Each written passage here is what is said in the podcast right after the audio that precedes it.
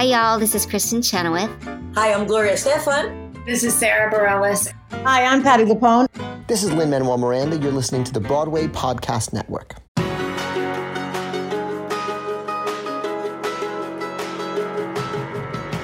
Welcome to the Theater Podcast, intimate personal conversations with theater's biggest names. I'm your host, Alan Seales, and this episode is with Montego Glover, who, my gosh, I have never met her before this interview, but she just radiates kindness. We had this wonderful, wonderful recording session. And during quarantine, I've been using a platform that allows my guest and I to see each other while we're recording this nice multi track audio.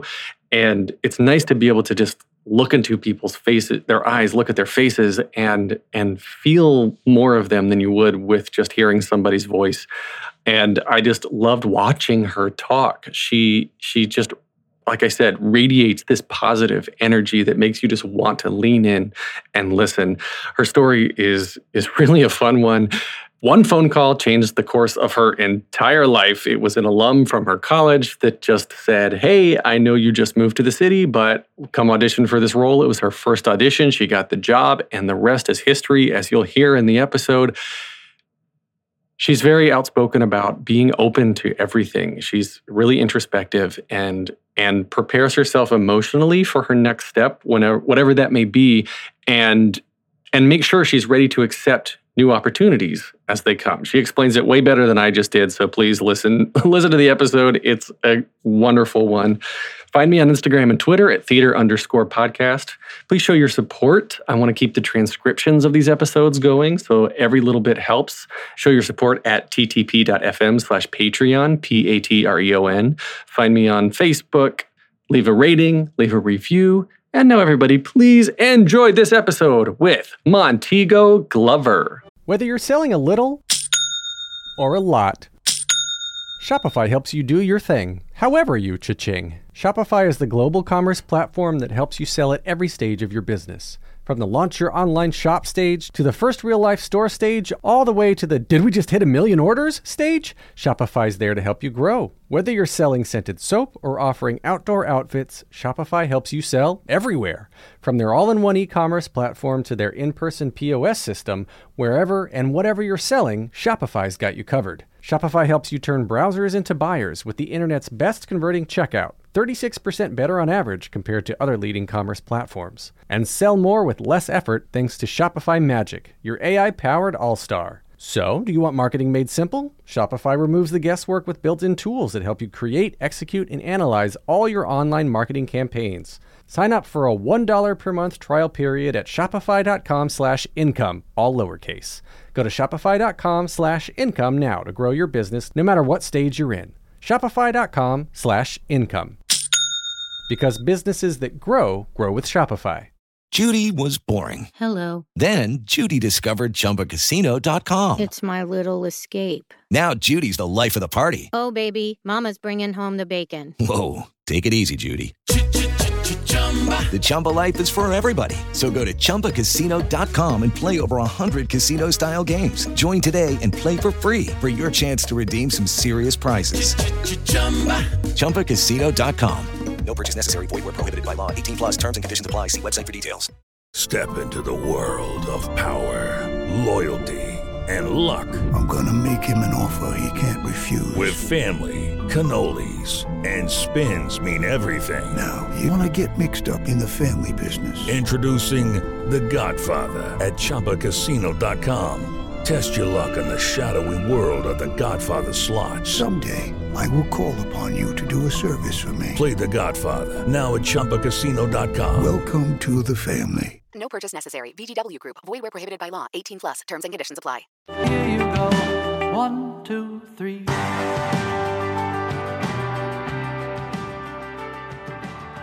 Today's Tony Award nominated and two time Drama Desk Award winner made her Broadway debut in the original production of The Color Purple before creating the role of Felicia Farrell in the Broadway hit musical Memphis. She has starred in all the Natalie Portmans, a new musical comedy called It Should Have Been You, and the 2016 Broadway revival of Les Mis as Fantine.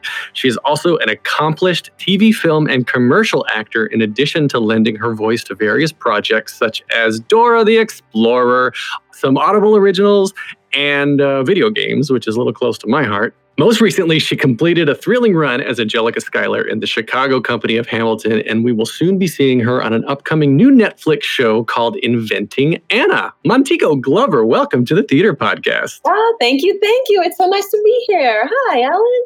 And we are obviously recording in quarantine. Where are you joining us from today? Brooklyn. We down in Brooklyn? Me too. Bro, yay! Holding it down, right? We're holding Right. it down. Yeah, I, I never know these days uh, who's who's left. Like actor friends are just like fleeing the city in droves. I have some people who even owned property and they have either rented it out or just straight up sold it and like, let's go back to Ohio because there's no Broadway for a while. right? It's sort of a dual reality, but is it? You know what I mean? Like it's it's our lives as actors and you know the highs and lows that come with it obviously even pre-pandemic but this has like changed the game for a lot of people in a, in a number of ways dare i say all of us actually from being honest Well, absolutely. I mean, aside from just not having a stage or not being able to be with people, you know, auditions are almost non-existent. And now, I mean, we're recording this uh, in the middle of August, and it's taken a good what six months of quarantine here. But now, um, you know, I have friends who are doing a lot more voiceover work, and they have uh, you know, kits at home, and they've built studios in their closets. I was I was on camera with uh, with James James Iglehart yesterday, and he was literally in his closet with like sound panels all around and everything, right? So that's that's what you got to do. And but you've you've done VO work, obviously, as I just rattled off in your bio, very impressive bio. But are you what are you doing to stay busy and like not go completely insane like I am, working out of this single room for months and months and months? right i totally get it you know like it's it's two things it's you know how you how am i staying sane in life just you know relieving my stress and you know getting some air and staying caught up on what's going on in the world so that you're informed but not you know so overloaded that you're truly overwhelmed every day in a way that works against you can't handle. And then like what's work doing? What's popping at work? And then you know what's checking on the family and, and friends and chosen family. So for me it's sort of a three-pronged multifaceted area.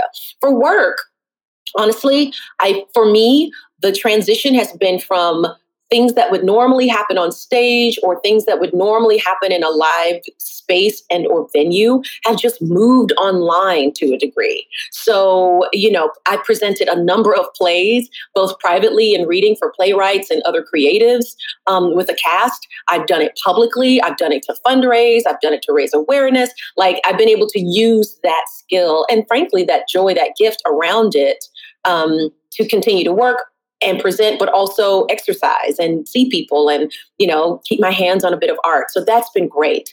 Um, in the world obviously of voiceover i was telling someone the other day i said you know normally when i'm you know coming and going on the stage and other venues and concert work and all that other jazz you know uh, my voiceover universe operates easily daily at about 125 150 percent. Like there's Mhm, never a mhm. dull second. There's always something that should and needs to be done that i'm being seen for which is wonderful. We went into quarantine and along with all of the live performance all of the vo upped by 300 percent. So I have been in my home studio, um, a closet converted to a very sensible ISO booth, talking and talking and talking and talking and talking and talking. Um, and it's great. It's work I love to do. It's work I've always done. And now with quarantine, what has happened is just, uh, you know, taking it up. It's leveled up crazy, you know, in a beautiful way. I mean, I, have no complaints, but it does require a bit of management. Speaking of which, um, staying sane, like really Mhm. okay eh, with yourself. There's a lot going on, you know, the, the top of this year from basically March 12th um, until this very moment. I think that the world is an entirely different place. And so um, I've really needed to embrace quiet time, even more so. I always strive for balance in my life between personal and work and otherwise, but really, really strive for um, time to be quiet and be still, to really hear my own thoughts. What is my heart saying? How am I really responding? Uh, choosing proper outlets for that. Uh, I have a yoga practice. Um, writing in my journal, um, and and doing things that bring me joy that will allow me to stay connected. For example, you know, while we were all in quarantine, I could go to my farmers market every Saturday, and for me, even pre-pandemic, that was a wonderful. Uh, treasured experience week to week to go and shop at the market and choose what I, you know, lovingly will eat and enjoy. Um, and so being able to do that and have a sense of normalcy around that and other little pockets of things that allow me to have a, a, a, sense of normalcy. Aside from the fact that i need to be available for family and friends and chosen family to check in on me because that gives other people in your life who love you a sense of stability and being able to reach out and check on other people and, and be there for them. What i found in quarantine is that um, if i'm treating my own spirit, my heart, my body as well as I can, I am much more present and able, even in these extraordinarily trying circumstances. I'm as able to show up for other people and show up for my career and show up for myself, you know? Yeah, that you, you said chosen family a couple times, and, and that's the concept, not a concept. I, I mean, I'm obviously known about the concept, but I've something that I've heard so many people say recently, eh, yeah. especially in in the same context that you provided it in in that it's something that we have to do to keep ourselves sane because like i love my wife i love my kids but I, I, just need to go outside, you know. I do, like, I do need to go outside. yeah. So, yeah. you know, they're like FaceTime has become so much more important. And I'm just like texting friends and I say, you know, when can we play? When can we get online and just talk or play like stupid games or yeah. whatever it is? And I, no, I get it. I get it. And then, I mean, uh, as someone who is on the stage, I'm sure you can relate. But for me, as someone who watches people on stage, missing the arts, missing that outpouring of emotion eight times a week yeah. You know, that that's catharsis for so many people on stage, right? And it's yeah. catharsis for people watching it. Yeah.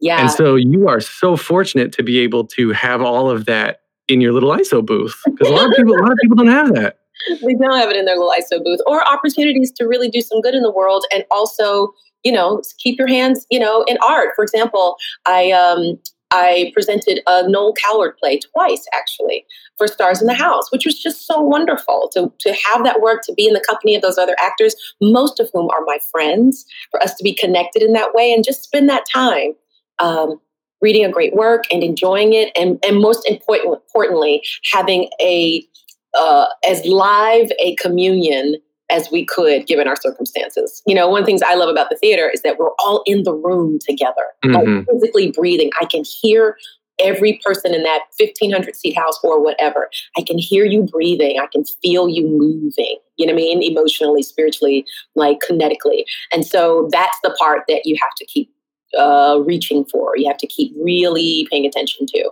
because I feel like in this circumstance, it's easy to get a little withdrawn uh, so so reaching out and, and continuing to to put your hands and your light on those seeds is really important. It takes effort.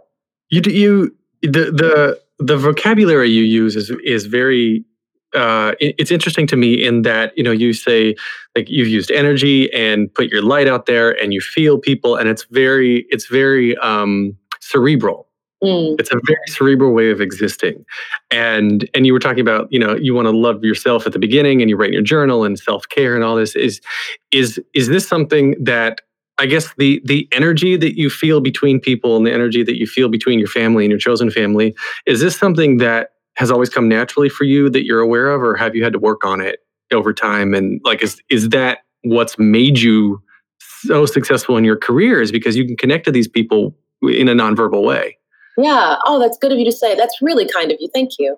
Um, I would say, I think that the seed has always been there. I was raised with those values the importance of community, the importance of communication and family, and listening more than you talk.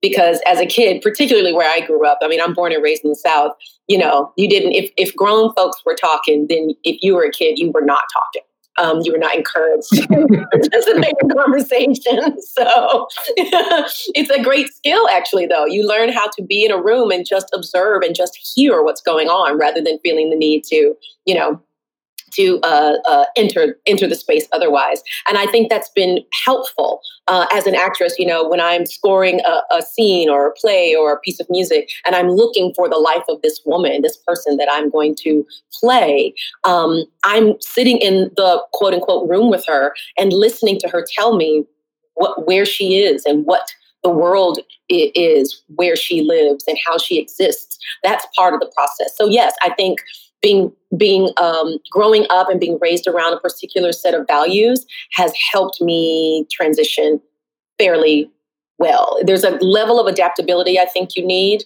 um, in the modern age that we have to really grasp. Uh, it's it's not always the best decision to dig in your heels. Um, uh, and sometimes the exact thing you need to do is stand firm, stand tall, and hold the line. Do you know what mm-hmm. I mean? Mm-hmm. So there, there's a there's a balance between those and knowing when to use and when not. I think I think that's important, and I always have. And at, what I found too is that as I continue to grow as an artist and grow up as a person, as a woman, as a citizen, um, those things keep changing in the best way, but they keep growing, hopefully in the right direction. You know what I mean? Again, the work is not making the same mistake three times in a row, 80 times in a row. gonna make a mistake, make make a different mistake. if you're gonna Oh, absolutely. And learn from it. right. I mean that's the point of making mistakes. If you're gonna learn, yeah, you gotta learn from it. Well, don't do it that. This is this is unusual for this podcast. Listeners, I know know that I normally start off with like tell me about your childhood. Where were you born? Mm-hmm. And you, you mentioned the South and you were born in Macon, Georgia. We're going to get to that. We will, I promise. But I'm, we're going down a path that I absolutely love. Uh, and you said, uh, again, just a second ago, you said the, the way you identify is uh, in various different ways. And as you've matured in your life and matured in your career, has how you have identified um, like the primary adjective through which you have identified has that changed over time? Hmm. Hmm.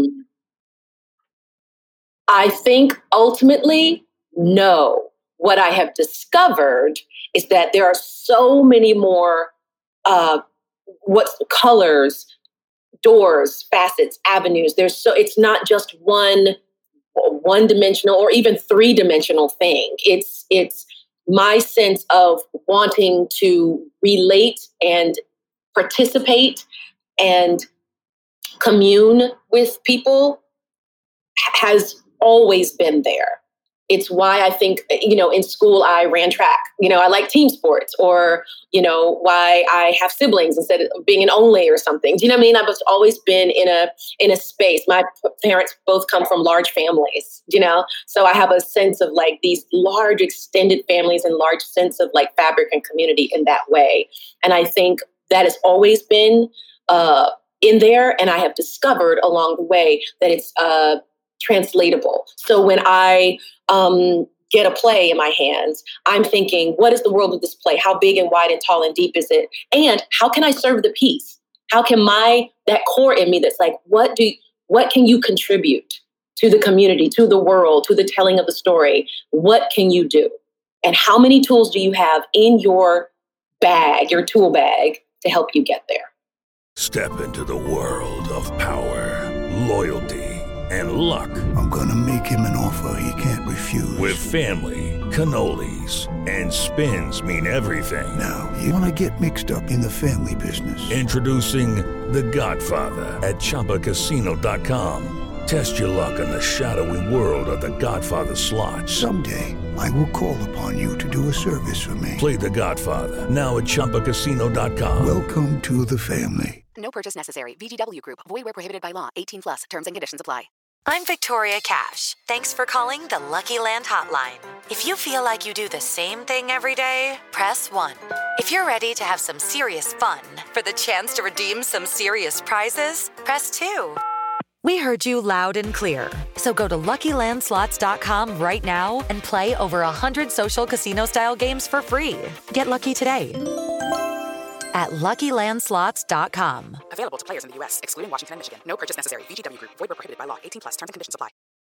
That's so. That's so cool. I mean, so I, I'm just. I was thinking about myself here at the same time, and like you know, there's the big ones. There's there's man, there's white, there's father, there's employee, there is podcaster. Like I guess you know, podcaster. That one's grown recently in the last year and a half. But um, yeah, it's it's. I love how you called it a toolbox because depending on what role you're in, what environment you are creating, you got to pull that out. Yeah, you do. And you need to know what you're looking for. You need to know what's not in there. And that's a discovery. You know, there have been times I've reached into my toolbox and I'm like, ah, I need a hammer. I don't have a hammer. Now, you should get about getting a hammer. You should do that, you know? Or or when you are inspired. I mean, I'm sure you have these moments where you're like, I have an idea, you know, and I'm going to get to work making it happen. Um, Mm-hmm. You know, I, I think a sign of maturity around that, for example, is I have an idea. I'm going to get to making it happen, and now I'm going to give myself um, a process. I'm going to Yep. give myself uh, time and space and energy, whatever that is for me, because everyone's different, of course. You know, what is you know work on the piece and go out of town and you know get those reviews for one person is like nope, fast track straight to Broadway for somebody else. You know? Right. so, so recognizing what your process is, I think, is important. And another thing that I've been very, very grateful for um, in terms of um, experience, training, and life experience aside from work is having the time to really work out what my process is and continue to grow, both as a person and an artist. You know, what's your process? Absolutely. Yeah. Oh gosh, I love. I absolutely love how you describe this, and it, it's it's just becoming a better person. I mean, I, I think to something. I think every show, like the arts, the arts heals. The arts can save. The arts is necess- is is a necessary thing in all of our lives, mm-hmm. whether we realize it or not. And it's kind of funny because you know there's the whole thing about like the, the- especially in the state of or the city of New York, or you know, there's Cuomo who's not helping actors, but then Broadway brings in uh, over a billion a year in tourism, and it's you know, people come to this for a reason.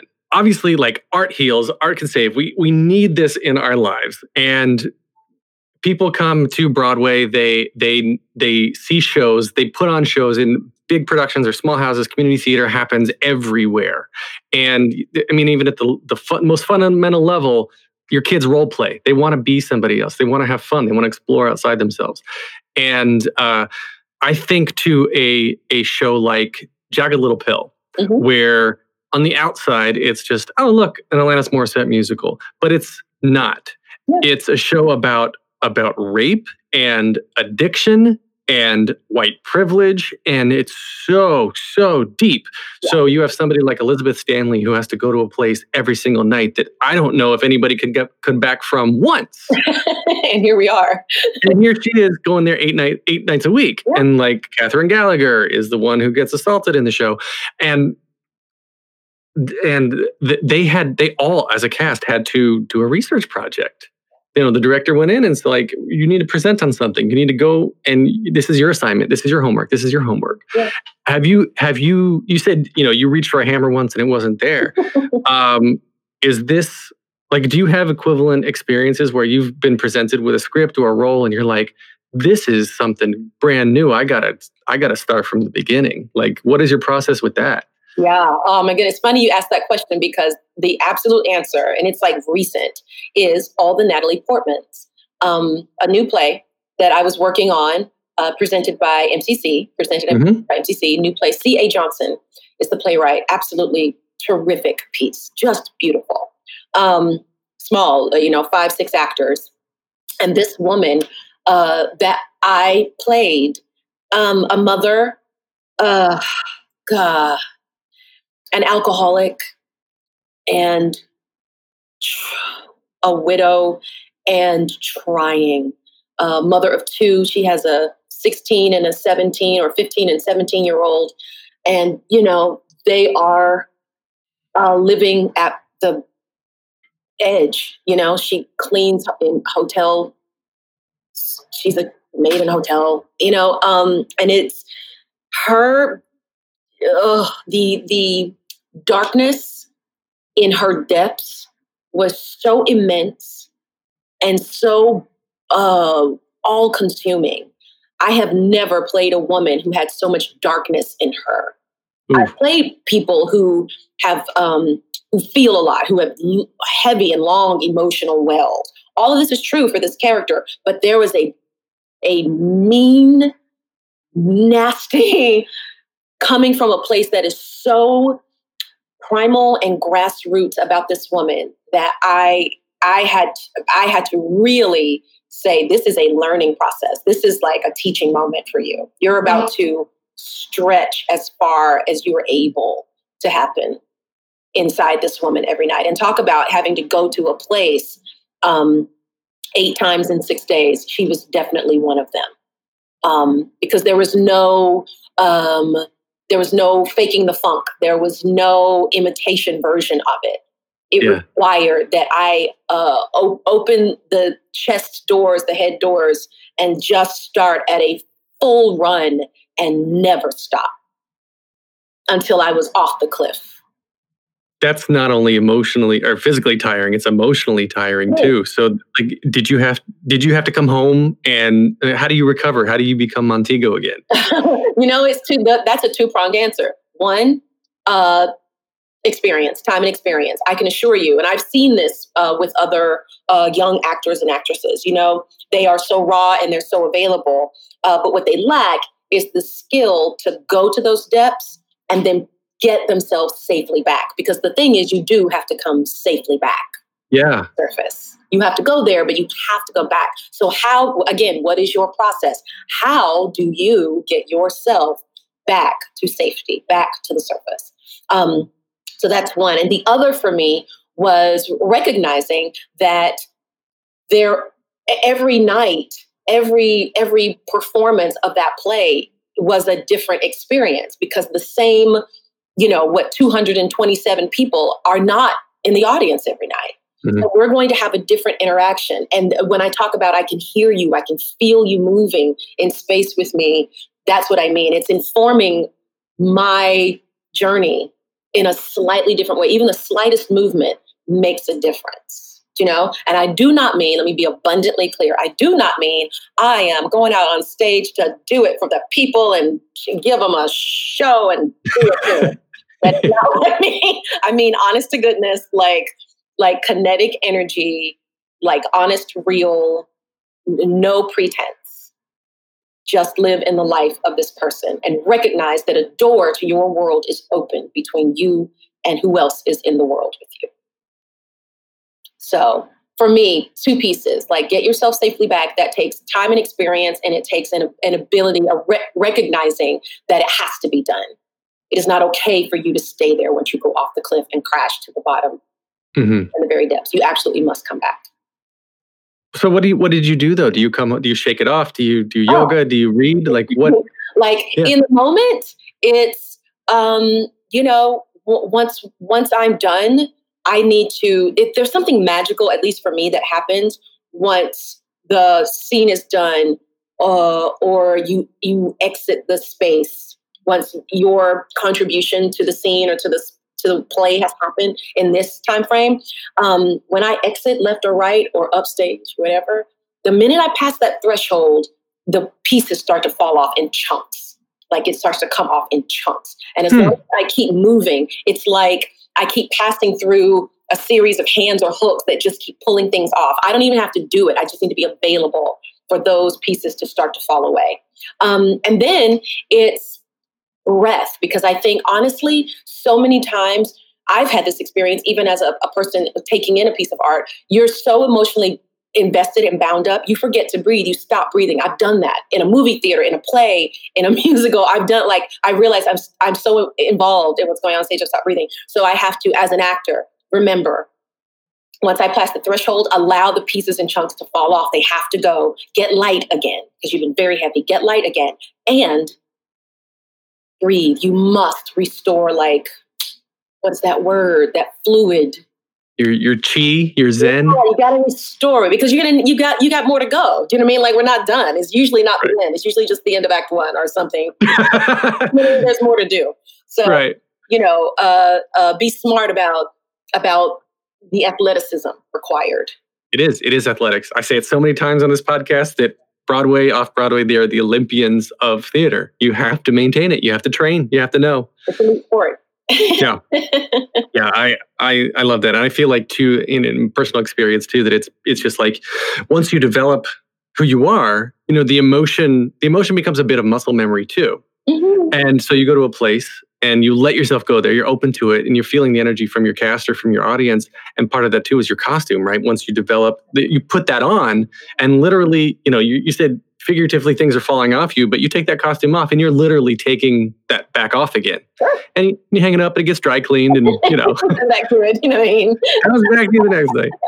Listen, there is something that takes place. There's truly something that takes place when you are sitting in your dressing room and your dresser says, it is time, and you're playing Fantine and you need to be laced into that corset to begin what is her journey, you know, which will include at the very end you know, dying in the streets. yes, when the corset comes off, uh, you know. you literally can breathe again when the corset comes off.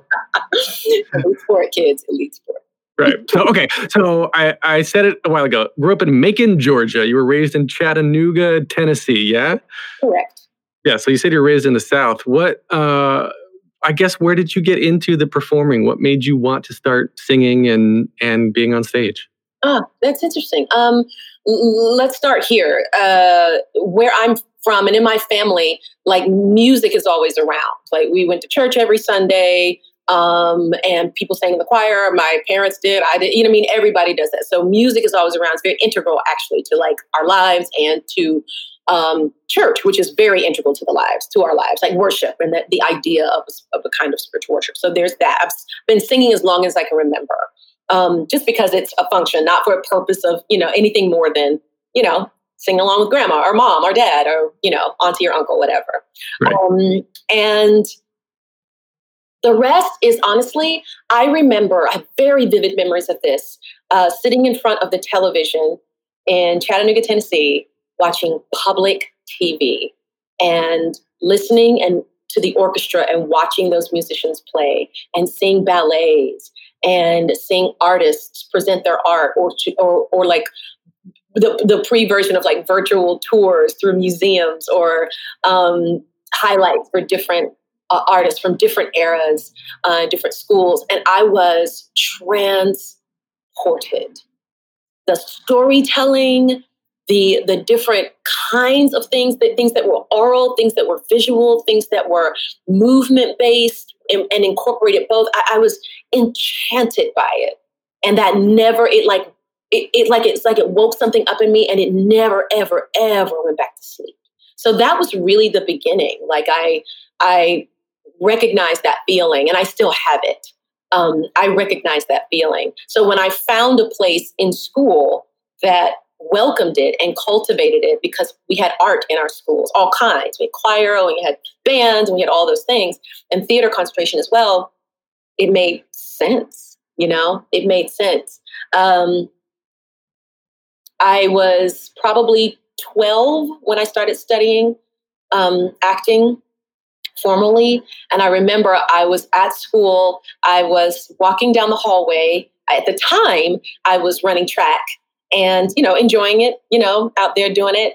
And there was i was passing by the auditorium and there was a class going on in the auditorium. And i opened the door and it was an acting class like older students who were working and younger students who were there who were observing. Excuse me. And um, I, again it was like it was like the experience of the you know public broadcasting you know moment. And I remember standing there and looking and looking. It was like the instructor like sensed that I was there or someone was there. I'll never forget this. And she turned around and she saw me and I saw her and she said, "Come in." And I did. That was it. And the door shut and I have never looked back. So that's where I would say. That's funny. You used the the the vocabulary again like she sensed you. It's very very very oh I, love i love how you describe these situations. It's very like energy flow. That's my version of spirituality is is energy connections between people. And and i think there's a very strong scientific reasoning for a lot of stuff but uh you know, might not take it as spirituality for now, right? Yeah. So we but um, then went to went to FSU, That's Florida right. State, Mhm. with the BFA in musical theater, right? And Go Noles. that's right. And, Must be that's done. right. And then, so how long before? How long from that before Broadway debut in Color Purple? Uh, from Florida State to Broadway debut, you mean? Yeah, yeah. Um, let's see, Florida State, about five years. About That's not bad. No, not bad at all. Not bad at all. You know, I um, was always fairly driven and uh, focused.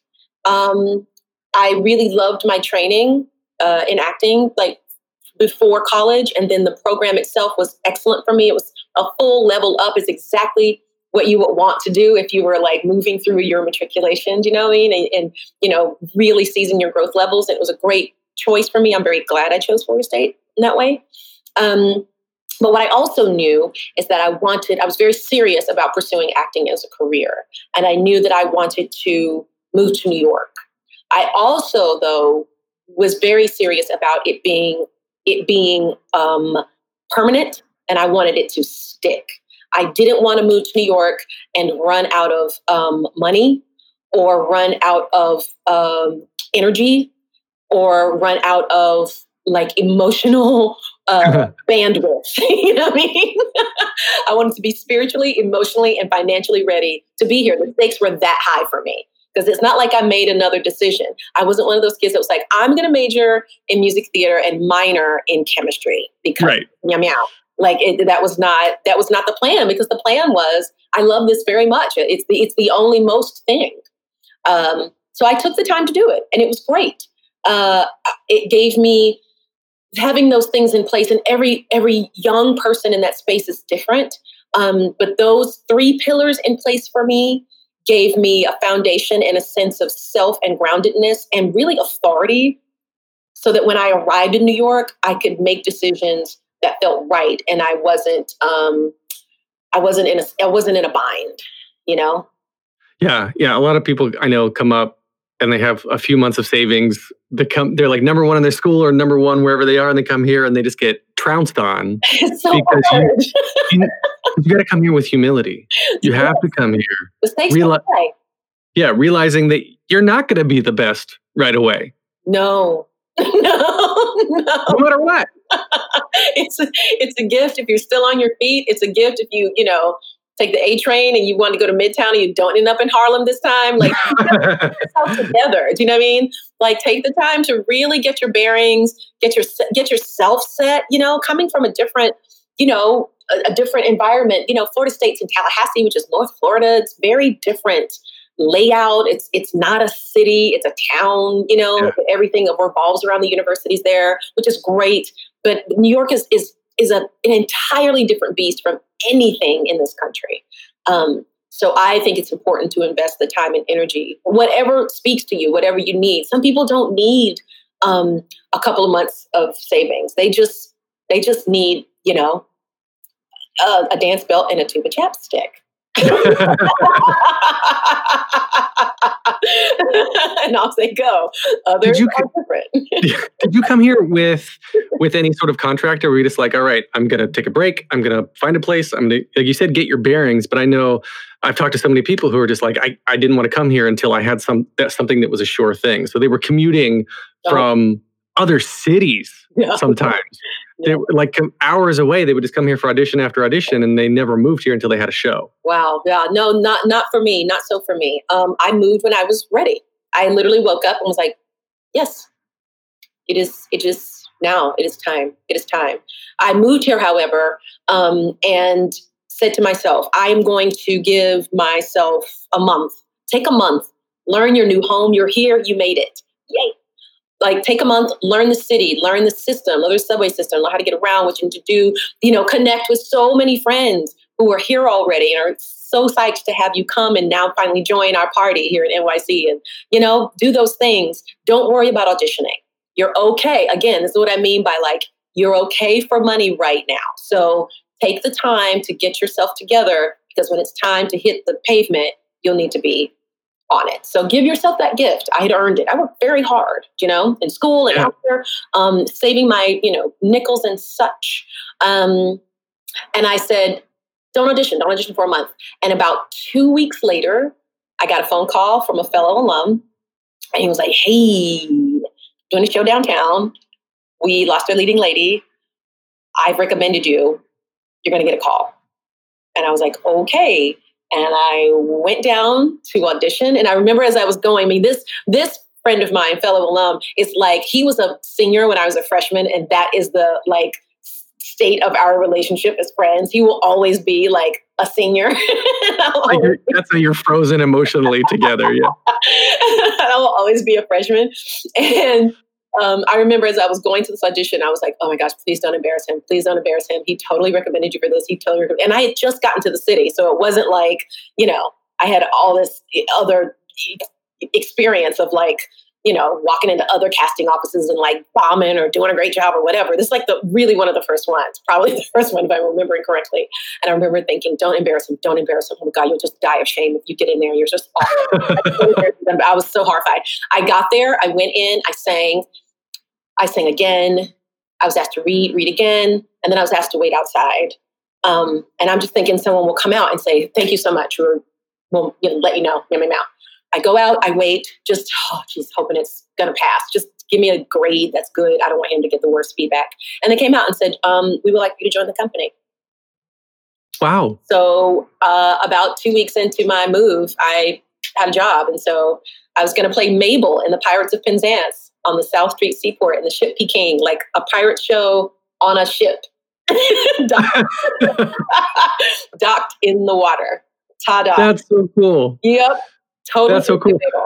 The the I don't know much about the FSU program. Is it is it more of a focus on on acting or singing? Because I, I feel like the better the better musical theater actors are the ones who realize that you have to put the effort into acting. You can't just be a great singer, right? You can't just sit there. You can't just sit there and sing. You have to act the part too. Who told you that? Who said such a thing? Papa.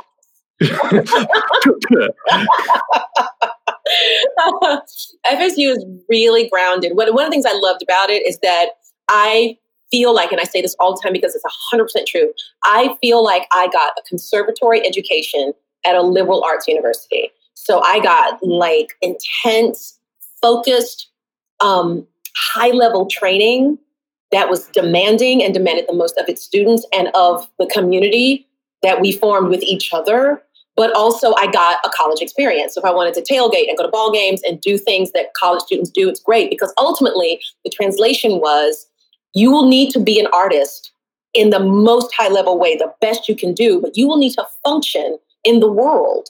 And if you don't have practice at that, it will be it will be snaggy when you leave school because Yeah. you don't quite you're like what the entire world doesn't revolve around our school of theater dance and you know what i'm saying like they're hugely important but what i have i have really benefited from in my opinion is that i got practice right away at those really important stages you know when you leave for school 18 19 20 21 22 right in there those like adult like knife sharpening tool making years Yep. like getting the foundations together Hangover years. yeah, you got to really know how to manage all the things that are going to be in your life and going to be part of your life, the landscape. So that was that was the experience of Florida State, and yes, it is intense with voice, both speaking and singing, intense with acting, um, all kinds of acting and genres and dance. Like uh, graduates of FSU are in their bodies.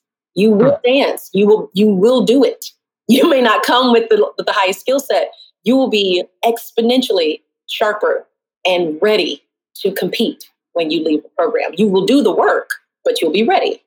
That's so that's so cool because I mean, so what- I was trying to lead into was sort sort of obvious connection to the fact that you just sort of do everything and do everything really well. So you've got the you've got the Broadway credits and you've got the TV credits and and something that I didn't even touch on in the bio was concert work. Oh yeah. Right? So you've been a guest artist with the New York Pops at Carnegie Hall and Jazz at Lincoln Center and the New York City Center and National Symphony in Washington D.C., the Philadelphia Orchestra, the Toronto Symphony Orchestra. There's like 10 more lines here in my notes here that I can read as orchestra, orchestra, orchestra of every major city all around. So that and then you throw in the voiceover work and yeah. all of this. It's just there's everything there. So so where do you i mean how do you focus all of this? Where do you know how do you know what you're doing next? Or where do you decide what to do next? Um it's actually really easy for me because it all comes under one umbrella which is when people ask me what do you do for a living? I say i'm an actress ta-da! Like that's the answer. It's all storytelling. It's all it's all different expressions different colors and shapes around the, the very central point which is storytelling. I'm just as interested in the storytelling for a publix commercial that i'm reading for as i am in the storytelling playing you know felicia farrell in memphis or angelica schuyler I know that sounds strange, like the, the, like I'm trying to equalize those things. I'm not. They're they're different in terms of like where they land and and how you approach them. But ultimately, there is there is a skill set that centers around expression and the telling of a story, and they right. applies in all the places. Um, and so I choose what to do next by what interests me um, what's going to it's a it's a bit of a uh, what's the word a potion you know what i mean? Um, i'm always looking for things that interest me. I'm looking for um, uh, um, uh, creatives other creatives who are so dynamic and, and i'm very interested in working with. I, i'm interested in language. I'm interested in musicality. I'm interested in location. I'm interested in you know changing uh, media you know? It's it was such a surprise to me. I want to be clear for example when i was studying acting at 12 years old and up until it was i wanted to be a theater actress. It wasn't like i i was like got to school and was like i'm going to be a voiceover artist. If you had come to me in my ballet class when i was 18 19 years old at florida state university just sweating and like mad in my ballet class because i'm just like working so hard and said to me so here's how it's going to go down I'm like, that's crazy because none of that exists. Like if you had said to me, you're going to make your Broadway debut in the color purple, I'd have been like, that's crazy because it's not a Broadway show. A number one. I would have like listed the things that mm-hmm. are true. But you know, there you go. Stranger things have happened. Stranger things well, have happened. So for me, I I think it's funny that you didn't mention any of the technical stuff because for me, I was like, you need different management, different representation for all of these different genres. so that's so that's what I was saying. I was like, oh, so you're sitting there doing the color purple, and then a VO agent for video games walks up.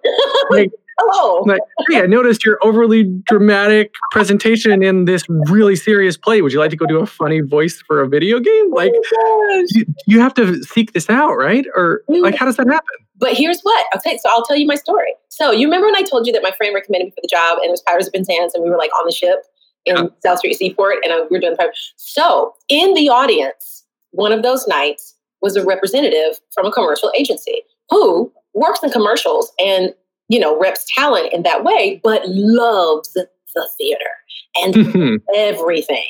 And there he was, and there I was. And when the play was over, he said to me, Hey, I work with commercials, and I think we should take a meeting. That was it. I took the meeting, it went extraordinarily well, and I've been a client ever since. Wow. And so saying yes to it being available to it, like there in the first place, his being there, his approaching me, my saying yes, and then being open to what that meeting was and the possibilities there. All of it new. Not in that I didn't know how to talk or I'd never seen a commercial before, but being on the other side of it was new. And what I found is I opened up that tool chest and reached in and was like, how do you score a scene? How do you use these words to your advantage? How do you take direction? And I had a tool for every single thing. And it kept growing and growing and growing. Wow. Wow. Yeah. So that was just right place, right time.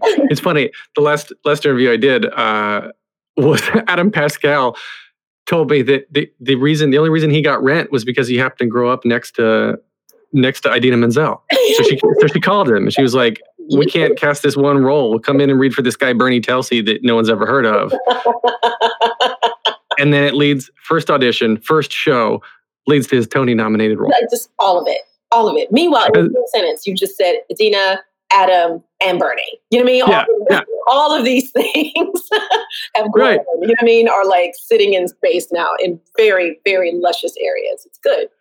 So you never know. I mean, for people listening, like you never know the people in college that you work with. You never know when they're going to call you up after you move to the city and say, "Come audition for my show. We just lost our leading lady," and it's going to lead to the rest of your career. literally, literally. You know. So that that's how it happened uh, for commercials, and then you know you get there and you start. I started to I, I started to discover this entire world of uh, commercial acting and the presentation and what the business of that is. Um, I, I there was never a moment where I thought this is this doesn't line up with what I'm trying to do. It all made sense. Do you have a favorite? Do you have like a favorite of? Do you, do you ever do too much theater and you're like, I got to go and tour with the Indianapolis Symphony Orchestra again, or like, oh, I'm tired of these stuffy tuxedos. I got to get back on stage again. Uh, you know, I I I cut my teeth in the theater. I love the theater. It'll always always be like the heart, the heart and soul. Like I can't imagine going through um, whole seasons or or two and five year periods where I don't do any plays at all. You know what I mean? That just doesn't seem right to me. Even when I've been, you know, working on two TV shows at the same time. Do you know what I mean? I've always had room or made space for it. So I got to be honest with you. There is no favorite. My issue is when I don't get to do everything. I'm being honest. I get a little fussy when I don't, you know, too much time goes by and I haven't, you know, had a chance to, you know, get with the pops and, and sing something or, um, you know, uh, it's it's time to talk about detergent or something on. or, you know, it's, it's, it's the it's the it's the ability to be to keep it interesting, keep it nimble you know? Like it's it's always tossing that ball in the air and it just comes at me in crazy awesome ways. It's very exciting. I'm never bored ever. It's never so bored. funny. Uh, yeah it doesn't sound like you ever stop. Um, it's funny you're like yeah if you said color purple will be your broadway debut it'd be like nah that's not even a broadway show. But you know now you mentioned tv and whatnot like so inventing anna uh, coming out on on netflix soon. Um, if if we were to tell little Montego like there's this thing that's called the internet. and you're going to be on TV, but it's not TV. It's going to be on everyone's little pockets. You, you'd be like, "What? Like what? what is what is this?" But tell tell us more about I mean, I gosh, I guess Netflix and Hulu and Amazon and everything are are casting movies and TV just like anything else now. Yeah. You know? Yeah it's it's this it's this it's the same except the delivery is the delivery of the content the delivery of the of the whole the season the you know the world of these plays quote unquote are different different from what a lot of us grew up with you know what i mean? Um, i say all the time and you know i talk about this with students and and with you know just sort of gabbing with um, contemporaries of mine you know i say wow there you remember the, the time a time when we watched television by appointment? Like if you weren't in front of your television at 8 p.m on thursday you missed it. You missed it. And now that's not how we take in content. That's not how we uh, absorb it. And so being willing as an artist to move with that um, is a large undertaking because there's also, in my opinion, so much more on television, on all of these platforms. There's so much more content now. Um, there's also a lot to choose from Mhm. um, in terms of being a consumer and being available as an actor or actress. There's a lot out there, which I think is wonderful. I think abundance is the only way to go. And I've always felt that way. Um, there's more than enough for all of us. There's more than enough for me and you and all. So the, the real question is, you know, what are you available to? But some stuff is a no, obviously. Right. And who are you available for? Yeah. because that makes a difference. It does, doesn't it? Well, absolutely. I mean, you have to connect with casting directors. I mean, aside from the person you're reading with, which obviously, with sometimes your reader just gives you nothing, so you still have to pull pull from yourself. But like screen tests, screen tests, and and rehearsals and whatnot, like you got to pull things out that that you didn't expect or that you know you're relying on yourself. But then you've got to make these connections and these and these enter. You have to leave your uh, your stamp. I want to say it's not quite the right word, but like when you walk out of the room, you still have to leave a part of yourself there so they remember you. Yeah. Is that how you felt when you were doing the work, or when, if you've ever been on the other side of the table? Is that how you felt? May I ask? Yeah. Oh, that's a great question. Um, yeah, I have done some casting, and I've done a lot of performing, a lot more performing than I have casting. Mm-hmm. Um, and I remember, I remember the people that are nice to me when they're not on. I put in air quotes. they come in and they seem genuine, genuinely happy to be reading the lines and to being to be there, mm-hmm. and are just themselves because you can tell when someone's nervous. You can yeah. tell. Yeah. You can tell when they're not really enjoying themselves, mm-hmm. and that's not somebody you want to put on your stage. Mm, yes. You know. Yeah. So that you gotta, they gotta be able to take direction. You gotta be able to work with them, and so there isn't a bit of interpersonal relationship dynamics that play along with everything. But yeah, I remember to answer your question. Yeah, I remember people who just seem like genuinely good people. Yeah. Yeah even playing evil characters, you still want to be able to work with somebody and have them be a nice person. Yes. Yes. Life is separate from art. There should be a way to, to know that you can fully access that truly evil, villainous character, but you will not create chaos. Uh, you know, in the theater every night, backstage, or at rehearsals, or whatever. There, there, right. there needs to be a level of assurance there, a trust of kind of a certain, right? Right? Yeah, I would agree. Yeah. Absolutely agree. Okay, so there's three standard closing questions that I ask when wrapping up every podcast here. The first one, very simply, is what motivates you? Mm. Purpose. Purpose. All right. I like it. Full stop. All right. Second question What advice would you give to your younger self and younger people listening now starting out down a similar path? Ah, keep working you will get there. You will get there. You will get there. You're on your way. Just keep doing the work.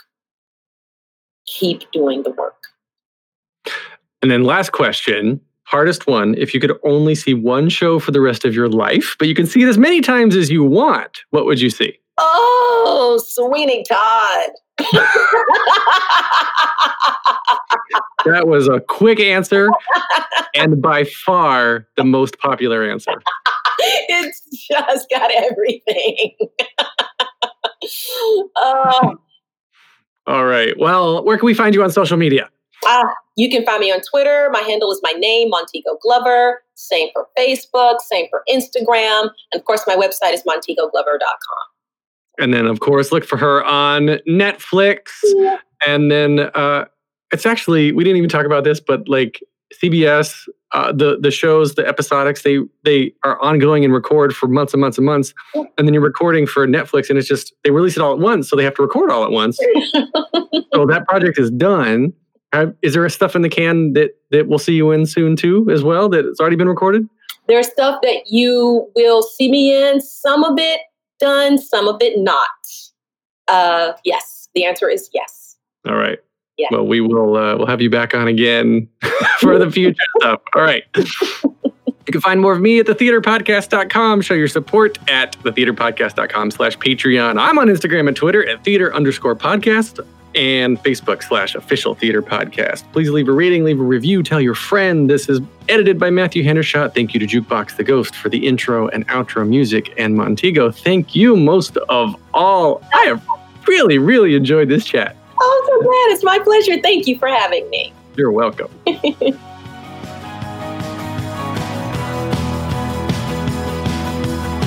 a deep breath, make the world a little colorful. Hey, it's Leslie Odom Jr. here on the Broadway Podcast Network to tell you about the Rise Theater Directory, a program of Maestra Music. Rise is a national online resource designed to connect and empower backstage and administrative and creative theater professionals from underrepresented backgrounds. If you work or aspire to work in the theater community, this can help you find your next project. And if you hire theater professionals, search the Rise Theater Directory to find your next team. Create your profile now and get more information by visiting risetheatre.org. That's theater with an R E R I S E T H E A T R E dot org because only together we rise. Hello, it is Ryan, and we could all use an extra bright spot in our day, couldn't we? Just to make up for things like sitting in traffic, doing the dishes, counting your steps, you know, all the mundane stuff. That is why I'm such a big fan of Chumba Casino. Chumba Casino has all your favorite social casino style games that you can play for free anytime, anywhere with daily bonuses. That should brighten your day a little. Actually, a lot. So sign up now at chumbacasino.com. That's chumbacasino.com. No purchase necessary. Group. Void were prohibited by law. See terms and conditions. 18 plus.